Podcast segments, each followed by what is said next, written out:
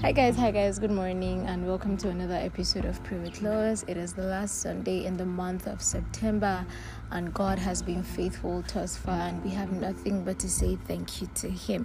Without wasting your time, I'm going to go straight to the point. Today we are going to be looking at Galatians 3 verse 3 and it says, Are you so foolish? After beginning by means of the Spirit, are you now trying to finish by means of the flesh? Paul was addressing the people of Galatians.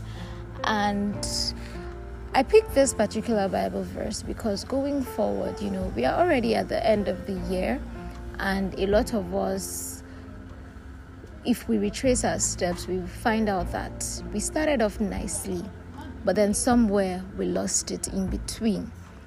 And so, like Paul said to the Galatians, I'm not insulting you or I'm not trying to go all berserk on you, but I'm just trying to take after what Paul said, and I'm bringing it to you today, and, and I'm asking you. Have you lost it? Did you start off something with the spirit and now you are trying to continue by your own flesh?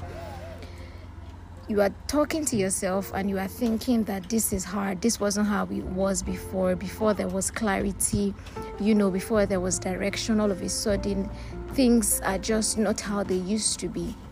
And I want you to do something for me. Take your mind back, retrace your steps, think about where you lost it, have alone time with yourself, and figure out where you missed it with God. You'll find out that at some point, maybe you were trying to do something of the flesh that was given to you by the Spirit.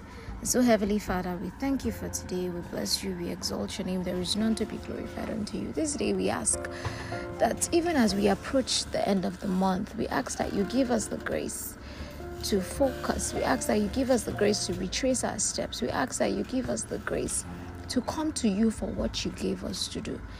Be thou glorified, sweet Holy Spirit. We thank you because we know you have answered for in Jesus' name. So if you stay tuned, it was a very short one. I am super elated and glad.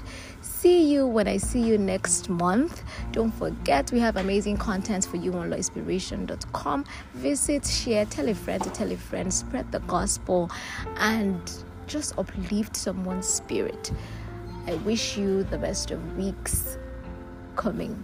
Till I see you next time. Bye.